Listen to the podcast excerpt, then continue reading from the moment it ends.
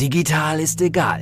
Was zählt, bist du. Kommunikationsfähigkeit ist und bleibt die stärkste Kompetenz von Führungskräften im digitalen Zeitalter. Das ist ein riesen facettenreiches Thema.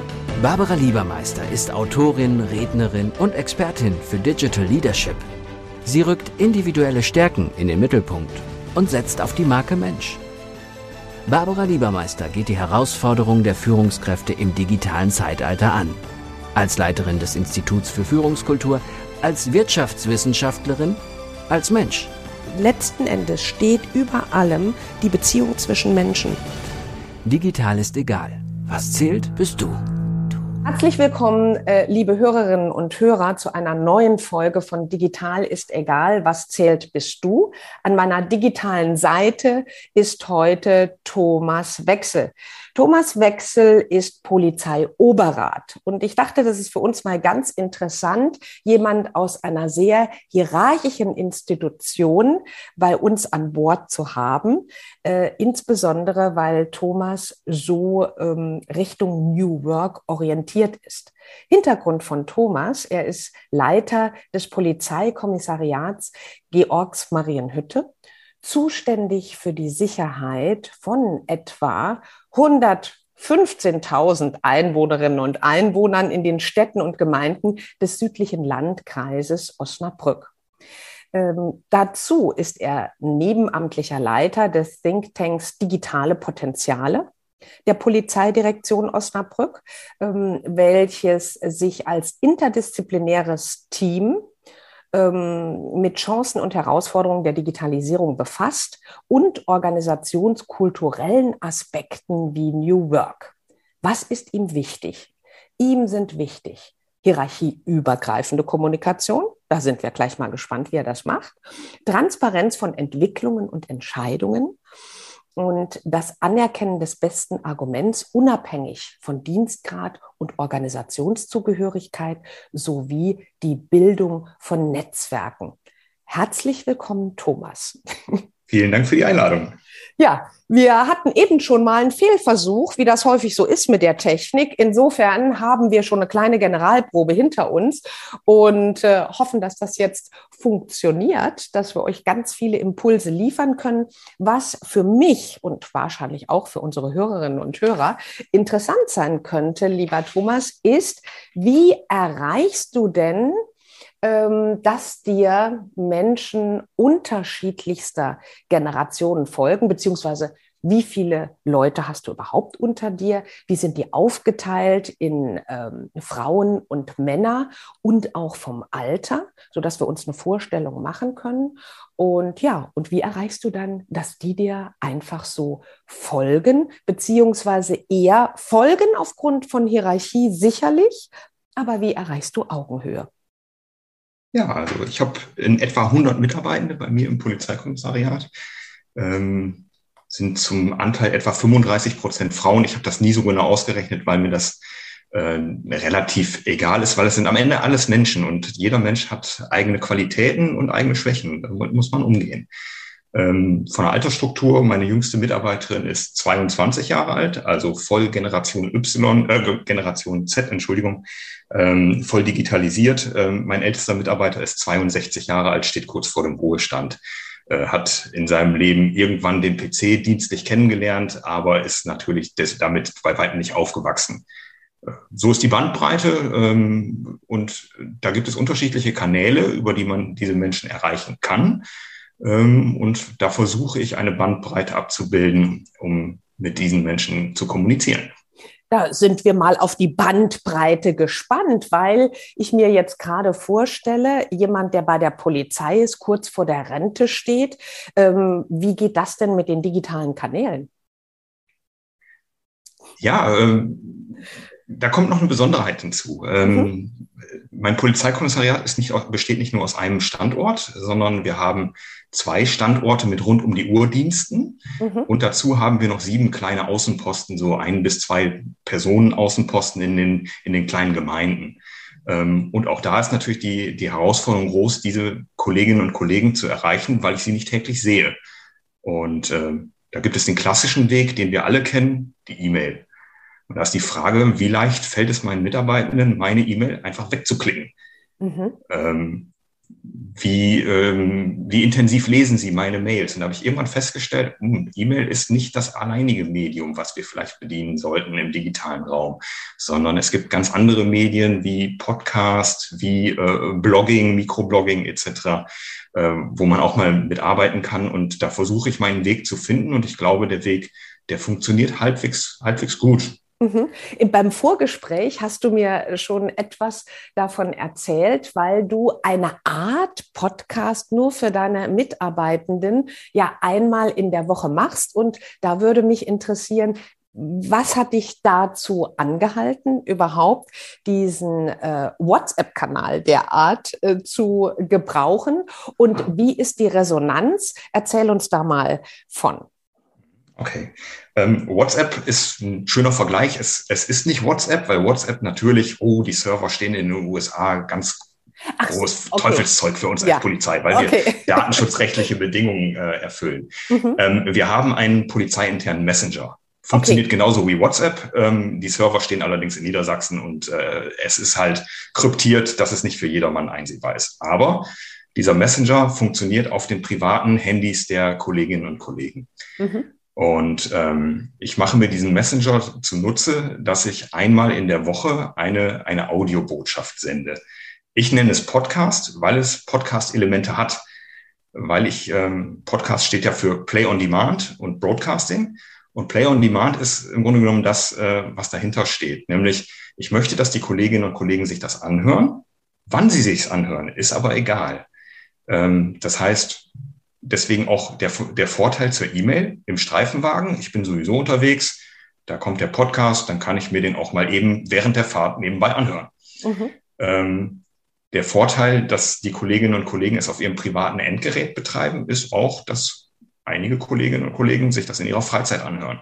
Wenn sie sagen, freitags mittags strahle ich in der Regel aus, einige sind dann schon im, im Wochenende beispielsweise, ähm, die sagen dann, ja, dann setze ich mich aufs Sofa und höre es mir an. Oder beim Joggen, da höre ich es mir an. Das ist der Vorteil gegenüber der der E-Mail. Oh, prima. Und wie erreichst du mit diesem Podcast, dass sich das die Kollegen anhören? Ich meine, es ist natürlich auch eng damit verknüpft. Welche Inhalte sind da drauf? Ja, ähm, die Inhalte sind, sind breit gefächert. Da gibt mhm. es klassische Sachinformationen, die, die einfach interessant sind wo alle immer ganz neugierig sind, sind Personalentwicklungen innerhalb der, der Organisation. Wer wird befördert, wer wechselt von welcher Abteilung in, in, in welche.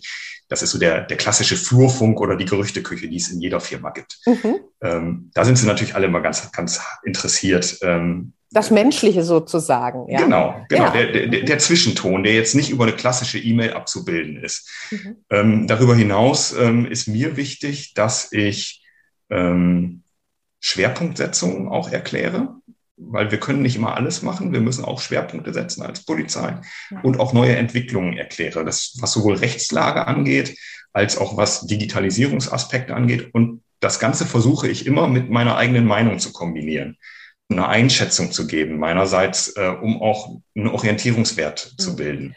Das ist ja genau das, was Influencer machen. Ne? Und ich habe ja das Buch geschrieben, die Führungskraft als Influencer. Inwiefern sollen Führungskräfte heute so agieren von der Inspiration her? Aber das ist tatsächlich das Geheimrezept. Sie bringen die persönliche Meinung selbst zu Dingen, die sehr sachorientiert sind, mit rein. Und das ist das, wenn ich Menschen folge. Und ähm, eingangs hatte ich gesagt, äh, wie schaffst du es, dass dir die Menschen folgen? Ich denke, folgen tun sie dir sowieso, weil die hierarchische Institution ja so geprägt ist. Da gibt es ja kein Wenn und Aber.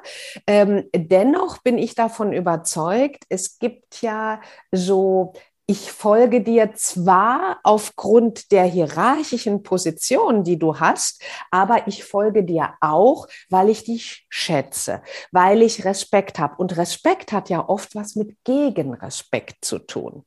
Deshalb ähm, die Frage, verknüpft für mich mit Augenhöhe, wie erreichst du denn Augenhöhe oder Respekt bei deinen Mitarbeitenden?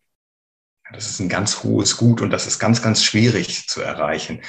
Ähm, einerseits geht es bei mir in, in diesem Podcast-Format beispielsweise auch um Erwartungshaltung. Also ich erkläre dann auch mal, wie ich mir Dinge vorstelle und, und was, ich, was ich auch von Mitarbeitenden erwarte. Und andererseits geht es auch um Lob und Anerkennung. Äh, auch das mal auszusprechen in einem solchen Format. Man sagt ja immer, Kritik klären wir unter vier Augen, aber Anerkennung dürfen ruhig alle hören. Äh, das ist auch so ein, so, so ein Aspekt. Ähm, weil ähm, meine Mitarbeitenden häufig hochgradig flexibel agieren müssen. Mhm. Und da kann man auch mal sagen, danke, dass du eingesprungen bist oder äh, hier, ich weiß, es ist momentan an der Ecke und an dem Ende äh, ist es vielleicht ein bisschen knapp, aber wir machen das schon gemeinsam. Und äh, dieser Anerkennungsaspekt ist sicherlich auch ein Element auf, von, von, von Augenhöhe dann in dem Moment. Deine Digital Mission. Anerkennung deutlich übermitteln, ist ein Aspekt von Augenhöhe. Also als äh, sozusagen Übung für euch, der ihr zuhört, wann und äh, wie häufig gebt ihr ernst gemeinte Anerkennung weiter, weil das den äh, Punkt Augenhöhe ähm, beim Gegenüber stützt. Ja, toll.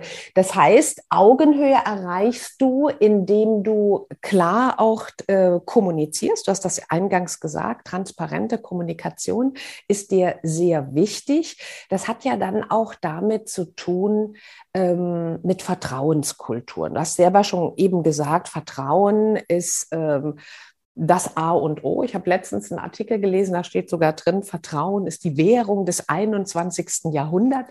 Jahrhunderts. Es dauert lange, bis man es aufgebaut hat und mit einem Schlag kann es äh, total vernichtet werden. Jetzt sagst du, mh, hm, Anerkennung ähm, ist das eine und Respekt. Äh, du hast mir eingangs erzählt, bevor wir mit dem Podcast gestartet sind, äh, was du bereits in Vorstellungsgesprächen deinen ähm, äh, zukünftigen Mitarbeitenden übermittelst ja, wenn ich, wenn ich neue Mitarbeitende begrüßen darf bei mir in der Dienststelle, dann ähm, geht es natürlich erstmal um das Kennenlernen von, von dem Menschen, äh, der mir da gegenüber sitzt, ähm, aber gleichzeitig auch um das Vermitteln von Vertrauen, weil im Zweifel im Streifenwagen die Streifenbesatzung zu zweit unterwegs ist, zu einer Einsatzlage fährt und keine Gelegenheit hat, sich mit Führungskräften rückzukoppeln. Natürlich gibt es Funkgeräte und so weiter, aber sie müssen im Zweifel in Bruchteilen von Sekunden Entscheidungen treffen, die durchaus auch eine hohe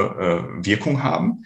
Ähm, und da ist das Erste, was ich den Mitarbeitenden mit auf den Weg gebe, wenn ihr bei mir arbeitet, vertraut auf das, was man euch beigebracht hat im Studium an der Polizeiakademie.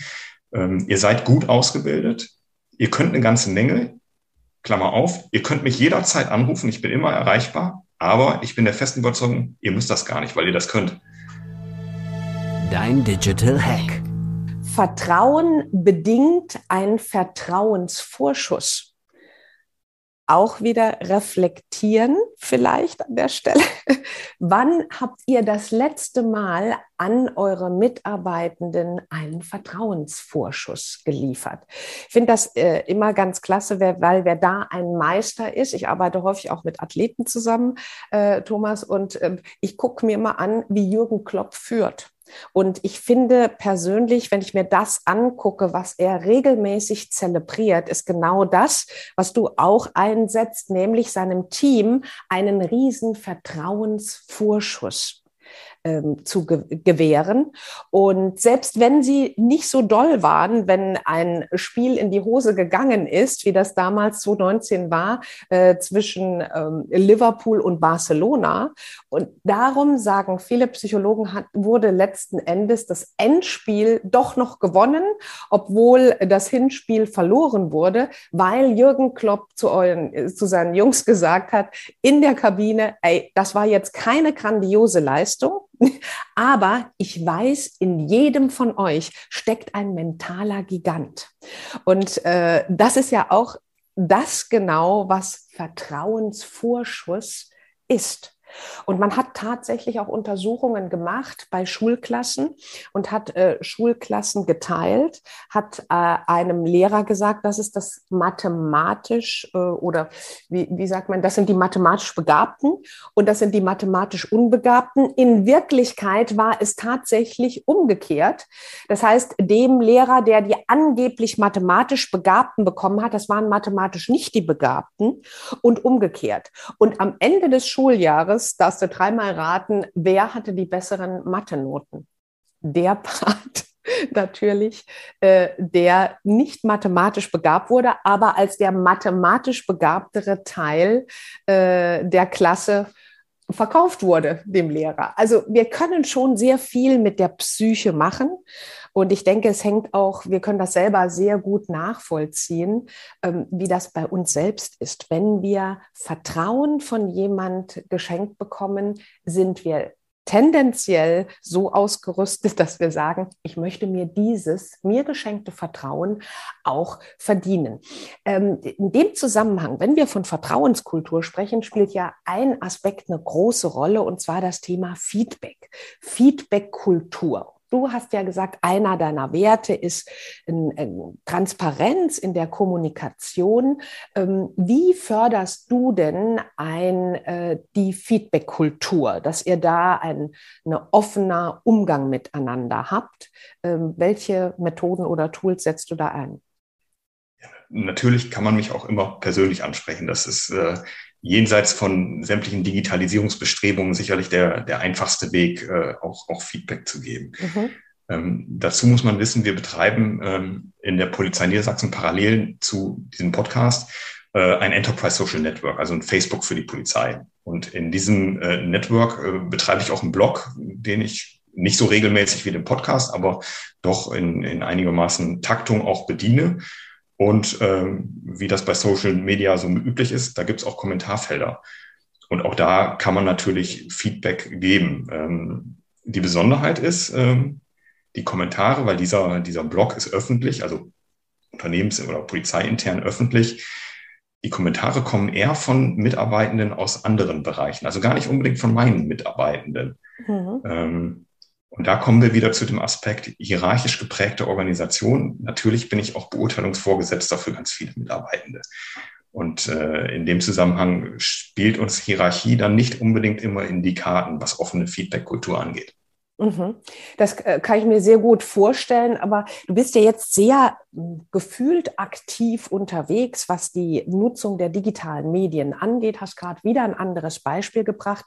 Ähm, wie viel Zeit investierst du pro Woche in, ähm, ich würde sagen, die digitale Kommunikation?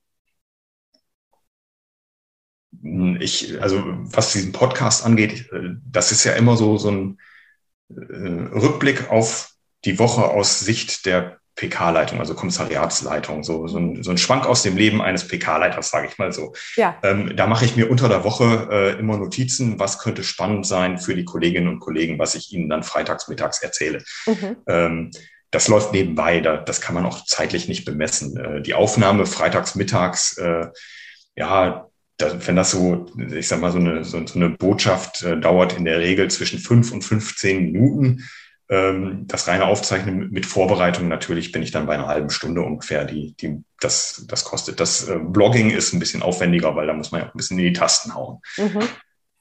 Also heißt vielleicht so eine Stunde, zwei äh, investierst ja, du schon. Und äh, kriegst du dafür auch positives ähm, Feedback, dass die Menschen da drauf anspringen und vielleicht auch unterschiedlichster Generation? Ja, das ist interessant im Zusammenhang mit dem Messenger, den wir betreiben. Also am Anfang war äh, die Nutzung dieses Messengers sehr kritisch gesehen äh, in, der, in der Mitarbeiterschaft. Hintergrund einfach, ähm, wenn der, der Arbeitgeber etwas von uns möchte, dann soll er uns bitte die Endgeräte, also die Smartphones auch zur Verfügung stellen. Wir sind nicht bereit, unsere privaten Smartphones für, für einen solchen dienstlichen Messenger zu nutzen. Mhm. Also das heißt, wir hatten eine Auslastungsquote von oh, 40 Prozent am Anfang. Und mittlerweile sind wir bei 100 Prozent, weil ähm, ich natürlich auch den Weg gehe, die Informationen, die ich über den Podcast sende, die gibt es auf keinem anderen Kanal. Ah, schön. Das heißt, die gibt es nicht parallel per E-Mail oder so, mhm. sondern wer mir da nicht zuhört, der hat im Zweifel was verpasst. Und das Feedback bekomme ich schon, dass, dass die Mitarbeitenden dann auch sagen, ja, das war wieder spannend und äh, die unterhalten sich natürlich auch untereinander darüber. Und da kommt schon ab und zu mal so, ein, so eine Rückmeldung, oh, okay, natürlich ist das alles handgemacht, was ich da tue. Da sind auch mal Ms und Äs mit drin in meiner Sprachnachricht. Aber ähm, da kommt schon was, was zurück, dass, mhm. dass sie das auch anerkennen. Und insbesondere ist natürlich hier spannend die Generationenfrage. Ähm, du hast eben gesagt, wie, wie alt ist dein, dein ältester Mitarbeiter? Ähm, gerade so diese, diese kleinen Außenposten, also diese Ein- und Zweimann-Polizeistationen, das sind in der Regel lebensältere Kollegen und Kolleginnen, die kurz vor der Pensionierung stehen. Mhm. Und da ganz wichtig, auch da Vertrauensvorschuss, die können das alle. Mhm, klar, ist äh, logisch. Äh, und es fällt ja in die Routine rein. Dein Digital Feature. Feature. Wenn ihr neue Kanäle, also moderne Kanäle einsetzt, wie Podcast etc., dann hilft es, wenn dort drüber äh, Informationen laufen, die es sonst nirgends gibt und vor allen Dingen die persönliche Meinung des Moderierenden ähm, und die Menschlichkeit. Ich denke, das sind die drei Hauptaspekte, die äh, das so erfolgreich machen, Thomas, wie das bei dir der Fall ist. Wie war das denn während dem Lockdown? Das würde mich jetzt ja auch noch interessieren. Jetzt seid ihr ja äh, in der Regel Präsenz, präsent unterwegs. Ihr arbeitet präsent. Ähm, was war denn im, im Lockdown? Wie hat sich das denn gestaltet? Das war natürlich ganz spannend, ganz am Anfang, als, als es dann losging ähm, haben wir natürlich ganz viele Mitarbeiter erstmal nach Hause geschickt. Mhm. Das geht in der Regel aber nur mit äh, Ermittlern und Ermittlerinnen, äh, weil die können auch von zu Hause Akten bearbeiten im Zweifel. Ähm, ein Streifenwagen zur Streifentätigkeit kann ich mir nicht in die Küche stellen. Klar. Relativ einfach. Und ja. äh, wir möchten auch nicht die Vernehmung eines Beschuldigten oder einer Beschuldigten zu Hause am Küchentisch regeln. Mhm. Von daher sind wir schon präsenzorientiert, aber äh, haben da auch äh, tatsächlich wie alle Organisationen massiv lernen müssen, was vielleicht dann doch von zu Hause geht. Mhm. Ähm, und auch da hat äh, momentan die Polizei einen Weg eingeschlagen, dass wir durchaus sagen, ganz viel geht auch im Homeoffice. Da wird wieder spannend, was Perspektivwechsel angeht. Ähm, ein Kollege aus dem Streifendienst, ich war immer der Meinung, ah, Streifendienst geht nicht von zu Hause. Ähm, und dann sagt mir ein Kollege, Moment, wenn ich kurz vor Feierabend einen schweren Verkehrsunfall reinbekomme, muss ich bislang länger machen. Dann sitze ich länger auf der Dienststelle und bin mit Schreibarbeiten beschäftigt und im Zweifel kann ich meine Kinder nicht pünktlich aus der Kita holen. Kann ich nicht die Schreibarbeiten genauso von zu Hause machen? Vielleicht am Abend? Mhm. Und ich denke so, hm, oh ja, das ist ein Mindset-Wechsel, ganz spannend. Ähm, natürlich kann ich Streife fahren, nicht von zu Hause, aber die Schreibarbeiten, die kann ich durchaus auch mal von zu Hause machen. Deine Digital Mission. Egal mit welchen Rahmenbedingungen wir als Führungskräfte zu tun haben, egal in welcher Institution wir sind, egal wie wir bis dahin gearbeitet haben, ähm, wie veränderungsfähig wir sind, ist, äh, steht und fällt mit unserem Mindset oder mit, unseren, mit unserer persönlichen Haltung. Und dementsprechend werden wir natürlich auch kreativ. Ja, also äh, finde ich großartig. Ähm, Thomas, wenn du äh, den Menschen, unseren Hörern und Hörerinnen noch etwas mitgeben möchtest, was dir wichtig erscheint in dieser heutigen Zeit, die mit digitaler Transformation zu tun hat, die mit Lockdowns, äh, von Lockdowns geprägt ist und was da noch vielleicht alles auf uns zukommt, äh, was würdest du den äh, Hörern und Hörerinnen mit auf den Weg geben äh, für ihren Führungsalltag? Ja, da gibt es zwei Aspekte im Zusammenhang mit digitalem Wandel. Veränderung passiert, die kann uns gefallen, die kann uns nicht gefallen, aber sie wird passieren. Und je eher wir uns damit ähm, positiv auseinandersetzen, desto eher sind wir auch bereit, diese Veränderungen für uns nicht nur zu akzeptieren, sondern mit diesen Veränderungen zu arbeiten. Das ist das eine. Und das andere ist tatsächlich, ähm, man darf die älteren Generationen nicht unterschätzen. Natürlich sind die alle nicht mit dem PC groß geworden, nicht mit dem Handy groß geworden. Also der wichtige Aspekt ist bei diesen Menschen, wenn sie neugierig sind, dann können sie das alle. Und ähm, in meinem privaten Umfeld, ich kenne einen 93-Jährigen, der nie einen PC gehabt hat, der sich mit 93 Jahren ein Tablet zugelegt hat. Cool. Und mit ja. der Familie im Kontakt äh, steht und äh, der dann äh, tatsächlich im Altenheim in die Kurzzeitpflege gegangen ist und hinterher gesagt hat, da gehe ich nie wieder hin, die haben ja nicht mal WLAN. Super.